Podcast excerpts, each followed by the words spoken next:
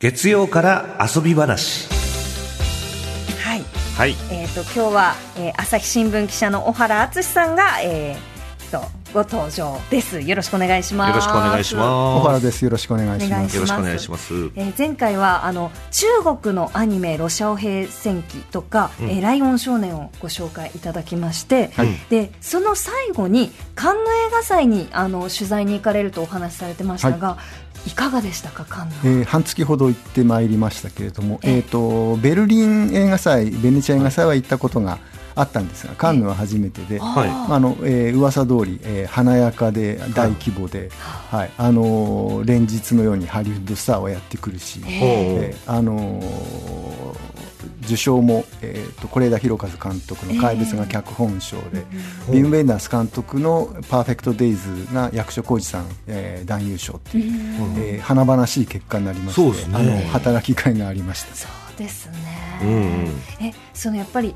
映画祭全体ですごく、まあ、華やかなその映画祭じゃないですか、はい。この食事とかっていうのは毎晩その会食があったりするんですか？えー、といろんなところでパーティーとかがなされているらしいんですけど、ええ。えーと私はまるっきり無縁でその、えー映画祭会場の、えーまあ、3番目とか4番目に大きいくらいのホールで、えー、とマスコミ向けの試写を見て何本も見て合間に記者室で原稿を書いてで夜はスーパーで買い込んだあのハムやチーズをつまみに、えワインを飲んで寝ると。いう。チーズ会ですからね今チ回は。ーズ会だ。はちなみにあの今日のメッセージテーマがおすすめのちょい足しであのあチーズがすごいいいとこう いろいろあの集まってるんですけどカンヌってどういう感じでチーズが売ってるんですか？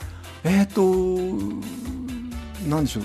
私の行ったスーパーはごく庶民的なスーパーだったので、えええー、と普通になんかあのビニールのパックに入ってスライスチーズが10枚入りとかですね、はいはいえーそんな感じであの全然そのデパートのチーズ売り場みたいな感じではなかったですね。あそうなんの少し歩き回ったらあのチーズ屋さんもあったしあの、ん。デリカ鉄線っぽいのも見つけたので今回はすみませんえーそれを見つけるのが随分後になってしまった次行ったらああいうとこ利用したいなと。なるほど。じゃあもう本当にこうみっちり取材されたってことなんですね、そうですね、はい。カンヌ映画祭ってもうもちろん言葉としては知ってるんですけれどもそのこの開催期間中ってこの街全体が盛り上がってるみたいな感じなんですか？そうですね、あのーまあ、地中海を望むリゾート地なんですけど、はい。あのー街全体、本当、映画祭、うん。えーに染まってるっていう感じで、特にあのカンヌ映画祭は、えー、と夕方とか夜のはい。メイン会場でのはい公式上映っていうのは、はい。えー、と清掃しなくて、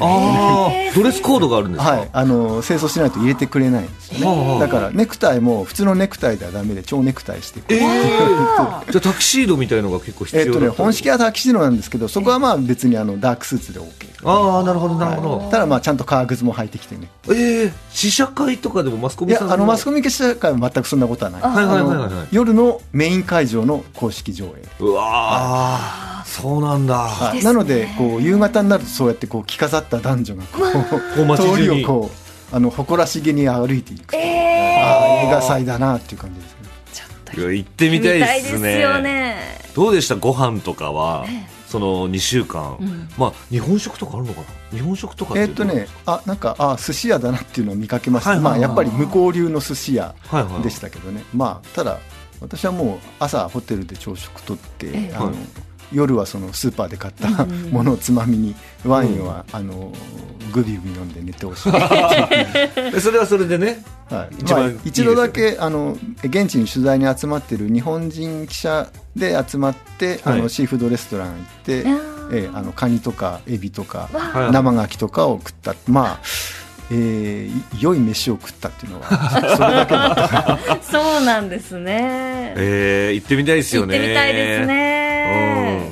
うん。えー小原さんということで今日はどういうアニメ作品をご紹介いただけるんでしょうか？えー今日はですねあの人形アニメを、えー紹介しようと思います。あの人形とか、まあ、あの粘土とか、はいはいはい。えー身近な道具を、えーはい。使ってそのストップモーションアニメ、はい。えーにするという、まあ、コマ撮りアニメとも言いますけど、はいはいはい。はい、あのちょうど、えー、と6月、7月、まあ、8月もなんですけどあの長編アニメの映画があの公開が続くということも、えーありましてあの紹介しようかなというふうに思ってましてあの、まあ、皆さんご存知のものだと、まあ、最近ではプイプイモルカー、ええはいはいはい。えーあれはあのフェルトでできてるんですけど、はい。あとあの NHK でやっている羊のショーン。あとあのニャッキ。ニャッキ。ニあのャッキはね粘土芋虫みたいな。水色のこの体で、はい。頭が黄色で胴体が水色、って言いながらこう歩くんですよね。はい。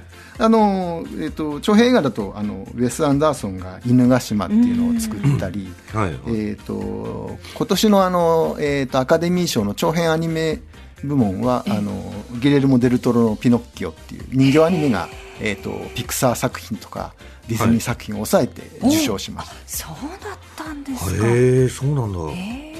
今じゃあ配信中なんですね、これね。あそうです。ね、はい、ピノッキオは元からあの配信作品なので、はいあの見られますね、はい。うんうん。私あの羊のショーンが好きで、はい。はあの映画を見に行ったこともありまして、はであの犬ヶ島も大好きで、もう何回も見てあのサントラも聞いては好。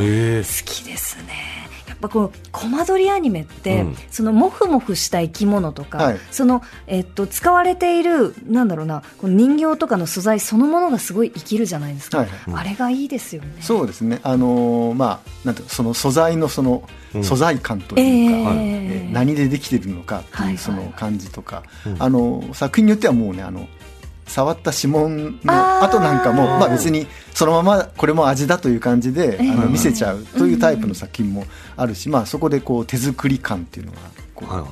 あらわにありますね。でも本当シンプルにええ。めちゃくちゃ手間かかりそうだなっていうのがあるじゃないですか手間はかかってそれこそ昔はその名人芸職人芸の世界だったんですけど、あのデジタル機器の発達というかソフトの発達であのすごい作りやすく、あえーなってますね。今はそうなんですね。えー大きなまずこうフィルムを使わなくていいということで、えあのフィルムの時代ですと現像書から上がってきて出来上がりを見てうわ失敗したとなると あのここ何何十日とか何何何ヶ月かのその苦労が水の みたいなことになりかねないんですけど今はこうあのデジタルで、あのこうパッと撮ってうん。何個か撮って、じゃあ今のちょっとあのこの2秒間の動きを確かめてみようかみたいなことがこうパソコンつないでモニター上ですぐできるわけですよね。えーあのーあとそのパソコンのモニター上で今取ったコマとで次にこれから取ろうとするコマをこう重ね合わせて見られる。はいはいはいはい。じゃあこのくらい今度はあのこの人形の手を動かせばいいかなみたいなこともできるし、ということで随分作りやすくなっていて。い。なるほどなるほど。あの子供向けのアニメーションのワークショップみたいなのがあるじゃないですか、はいはい、はい。あれなんかあの手書きの絵でやるよりもむしろなんかこうぬいぐるみをちょっと動かしてとまたちょっと動かして撮ってみたいな風にコマ撮りでやった方がむしろ簡単だったりするんですよね。子供にとっては作りやすい、はいはいはい。じゃあ身近にはなってきてるんですね。そうなんですね、ええまあ、とは言っても長編1本作るとなると、まあうん。あーたくさん あの時間がかかる、うん。手間もかかるっていうのはあの変わっていません。なるほどなるほど。早速小原さん一つ目の作品のご紹介をお願いします。えーマルセル靴を履いた小さな貝。という作品で、えー、とこれはまあ最初はあの YouTube であの短いものが発表されてそれが評判を呼んで、あの長編に、まあえーほぼ作り直したと言っていいと思うんですけど、はい。あの作品で、えーとまあ、あのとある一軒家にあのおばあちゃんと住んでいるこの小さな貝のマルセル君のお話。はい。という、えーとまあ、この一軒家に、まあ、貸別荘みたいなところなのかな。あのやってきたそのアマチュア映像作家ええの人がやってきてですね、これはその監督が本人役で出てるんですけどでマルセル君にインタビューをしてでそれの動画をアップしたらなんか世間で評判になって、うん。アメリカの有名なド,、えードキュメンタリー番組の人たちが取材に来たとかそういうなんか、うん。まあ、フィクションとドキュメンタリーを組み合わせたりというかモキュメンタリーというんですそういうような感じであの、えー形成構成されているんですけども、まあうん。お話の軸はその、えー、とマルセル君がその離れ離れになった家族とか仲間たちを、まあ、探してあのこう、まあ、旅立つというか成長するというか、そういうあの物語です。ごく可愛いお話です。主人公が貝なんですね。小さい貝ですね。そうですね、まあ、なんだろう、2センチか3センチくらいええ。じゃないかと思うんです。ええ。で、足が生えてるっていうか、靴を履いてる。なんだかこうあの浜辺にこうコロッとこうありそうな貝がこう横向きになって、巻き貝がね。でその下からこう赤い靴を履いた、えーちっちゃな足がこうぴょんぴょんとこう出てるような、はい。えー見た目ですね。へえこれなんかすごく評判がすごいと、あの伺ったんですが。そうですね、あのいろんなあの映画祭とか賞にあのノミネートされたり受賞したりとか、はい、あの割と,、えー、と配給も争奪戦になったようで、ええ。ーとうん。A24 といお。うあの、まあ、近頃めきめきとはいはい。いい作品を送り出している、えー配給会社が権利を獲得したということも、まあ、話題になりました。へえ。石山さん好きなんですね。好きなんですよ。A24 好きではいあの iPad にもお。A24 ステッカーをこう 本当だ。貼ってこう入れていたりとか、うん。あの本国から、えっと公式の通販サイトでいろいろグッズをこう、まあ、友達と一緒に輸入したりとかしてるぐらいには好きですかね。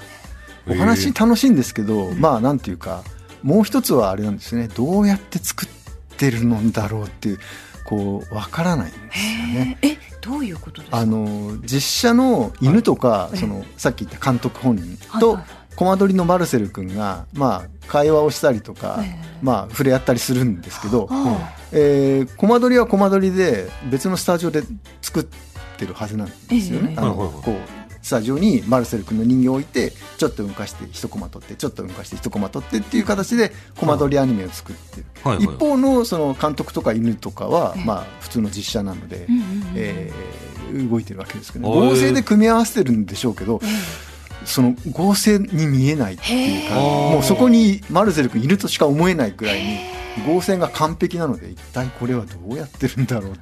じゃあまるでもう本当にそこに存在してるかのように見えてしまう。ねはい。生きてるかのようなマルセル君。貝のマルセル。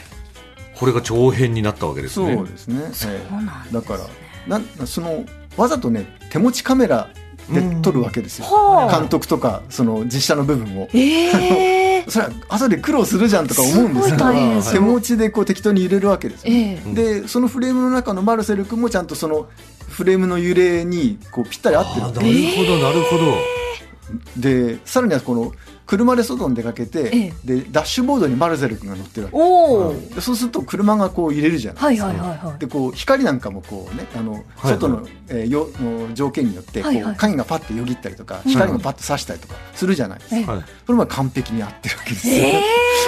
ー、ちょっと見てみたいな。それ気になりますね。えかなり力作そうですね。めちゃくちゃ手間かかってるってことですよね、えそうですね。手間とかはまあだからおそらくはそのハリウッドのあのまあ SF 対策なんかによくあるあの CG と実写の俳優さんがこう、組み合わさってるじゃないですか、はいはい。違和感ないですよね、はいはい全くない多分同じ技を使っているんだろうという思うんですが、コマ撮りでそんなことできるのかって CG よりもずっと苦労するはずなんでそうですよそうねいうあたりを考え出すともう大変。はあこれはちょっとぜひ見たいですね、えーマルセル靴を履いた小さな貝は6月30日から全国で公開されます、はい。えー続いての作品は何でしょうか？えー愛しのクノール。愛しの苦はい。おうえーっとこちらはその、えーベルリン映画祭でワールドプレミアもされたし、えーっと3月に、えー開催された、えー第1回新潟国際アニメーション映画祭というところのコンペティション部門にも、えーっと選ばれておりまして私はあの、その時にあの見たんですが、ええ。あのこれは見た目は本当あのわ人形アニメっていう感じのまあ可愛い、うん。えー女の子が主人公で、えー、と子豚を飼ってっていう、うんうん。うん。えーこの子豚がすごくこう可愛らしい 子豚ちゃんですね。そうですね。はい。あの主人公はそのまあ子犬が欲しいと思ってたんですけども、うんうん。そのえー、とプレゼント誕生日のプレゼントにおじいちゃんが子豚を、えーはいはい。送ってき送ってくれてですね。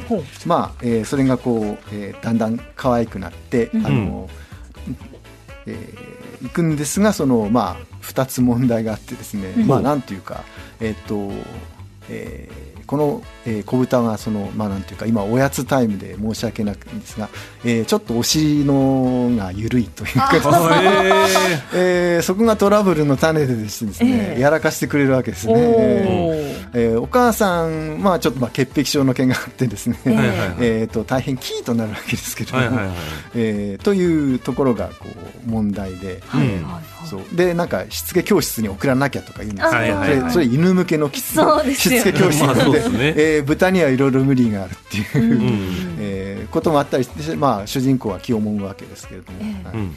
もう一つはこのおじいちゃんですね、はい。こうなんかいろいろあのトラブルメーカーで一族の厄介者なんですけれども、まあ、あの主人公が子豚を育てるにあたっては何くれとこう、まあ、あの味方になってくれるんですけれども、えーこのおじいちゃん実はですね、えーとえーソーセージコンテストで優勝したいという野望を持っているんですね。ああちょっとダークなんだ。そうですね。だから可愛くてくだらないんだけどちょっと怖いという。うんうんうん。でおじいちゃんは一体この後何をするつもりなんだろうっていう、まあ、そこがサスペンスなわけで。すなるほど。サスペンス味があるんですね。サスペンスですね。あのクライマックスはその、えっとえーまあい言っちゃいますけどそのうんことですね、ええ。そのなんかソーセージコンテストが相まって大変なサスペンええこれどはういうことなのスもう大どっちもね。相まるこハラとがあるの。ハラハラしてこうやばいやばいみたいなそういうことになります。なんかどっちも腸にね非常に縁がありますけど。